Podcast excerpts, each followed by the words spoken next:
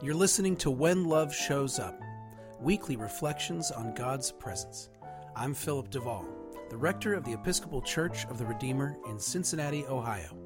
Thank you for joining us.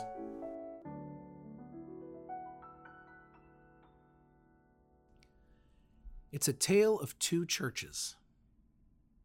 One is grieving. The church they knew and loved is gone.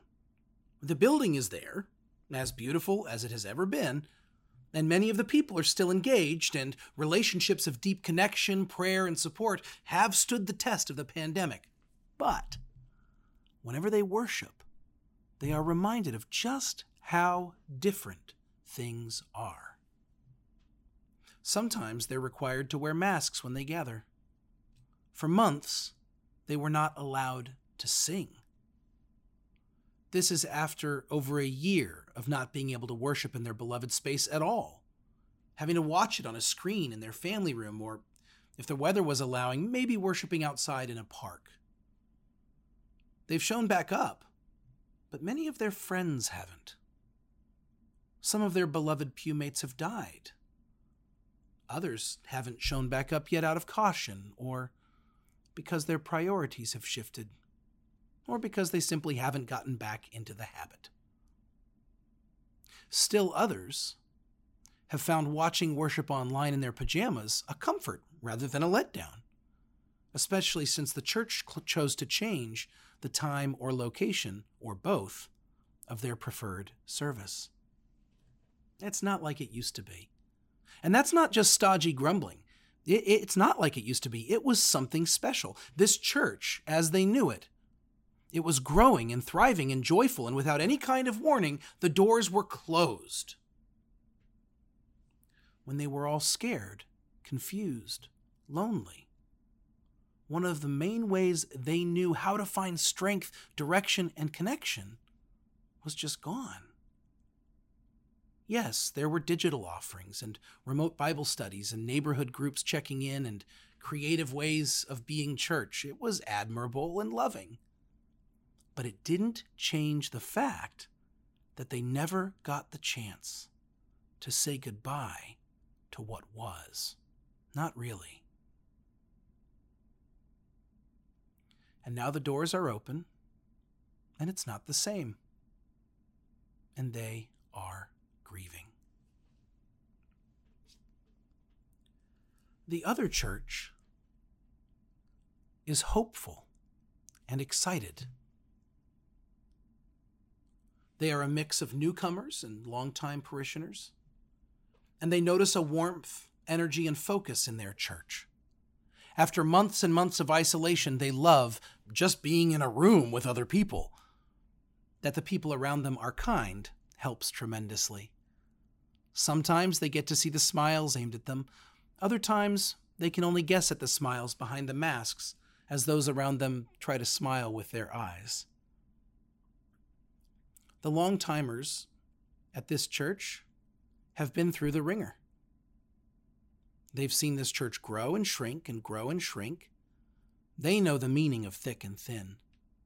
They did whatever they could to stay connected and help out during the height of the pandemic, but they were just as lonely as anyone else. Now here they are. Though their church is not new, Everything about it feels new. Even the old and familiar things, everything looks different now. Especially all the new faces. They're excited that their church continues to draw in new life. The newcomers at this second church don't know what they're missing.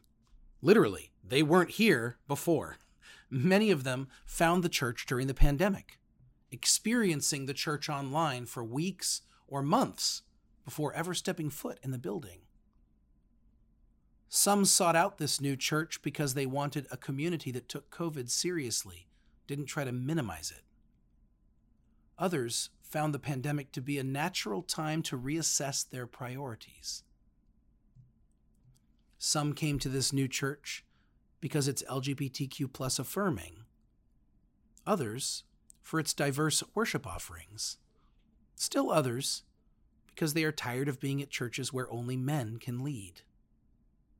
Some are simply new to town. The dreaded relocation during the pandemic has drawn them into seeking new community. They checked this place out online and gave it a shot. They felt welcomed. They felt seen and heard. The building is beautiful, the music is fantastic, the people are warm, the teaching engaging. They are beginning to see a home for themselves. It's a tale of two churches. But these two churches are, of course, the same church Church the Redeemer, here in Cincinnati, Ohio. We are these two churches right now. And it is very beautiful, and it is very complicated. We can't easily parse or categorize. The grieving church is made up of people from every worship service and age demographic. The hopeful, excited church is too. It's not like one service is doing well while another is languishing. It's not like older people are uniformly miserable and younger people are uniformly happy. It's not out with the old, in with the new. It's all much messier, much more real. In fact, some of us, are members of both churches. We alternate between excited and grieving, hopeful and sad. We celebrate new life while missing what was. I say we because I find myself to be a dual citizen, equal parts joy and loss. I don't feel like I am allowed to be saying this. I should either be raising the alarm that we need all of you who haven't reincorporated us into your weekly routine to show up so we can get back into the swing of things, or I should be sunnily broadcasting the powerful and meaningful successes of this new chapter in the life of our church, a community that has shown incredible resilience, ingenuity, growth, and purpose. But here we are two churches in one. I suspect we are not alone. I suspect if you shift a few details here and there, you have the story of many churches across the country, all finding our sea legs together. I wonder where you are in this messiness. I wonder if you can see yourself in one of these churches or both. I wonder if you can see the other church that is right in front of you. If you are grieving, can you see the hope and energy? If you are excited, can you sense the sorrow? If you are new to this church, please know that this is your place and that you matter here.